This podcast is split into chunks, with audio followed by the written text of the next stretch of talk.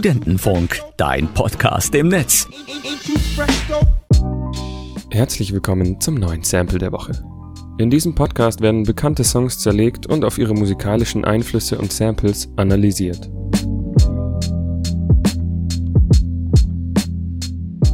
Im letzten Jahr hatte ein Song eine ganz besondere Erfolgsgeschichte. Das italienische Volkslied Bella Ciao, das noch aus dem Zweiten Weltkrieg stammt, erlebte eine Wiedergeburt, was vor allem an der Serie Haus des Geldes lag. Dort wurde der Song als Soundtrack genutzt. Aber schon acht Jahre vor Bella Ciao war ein anderes italienisches Volkslied als Remix in den Charts. Yolanda Be Cool und D. Cup veröffentlichten im Februar zweitausendzehn das Lied We Now Speak Americano, das in wenigen Wochen weltweit in den Charts landete und das relativ neue Genre Electro Swing in den Mainstream brachte.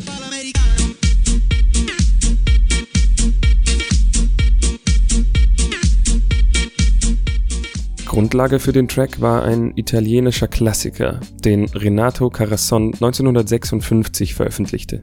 Der Titel Tu vu fa l'americano bedeutet so viel wie Du willst den Amerikaner spielen. Wie der Titel schon andeutet, handelt es sich um eine Satire gegen die zunehmende Amerikanisierung in der Nachkriegszeit.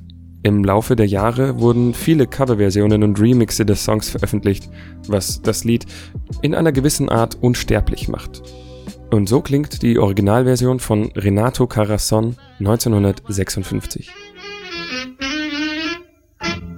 Tu fa l'americano, americano, americano.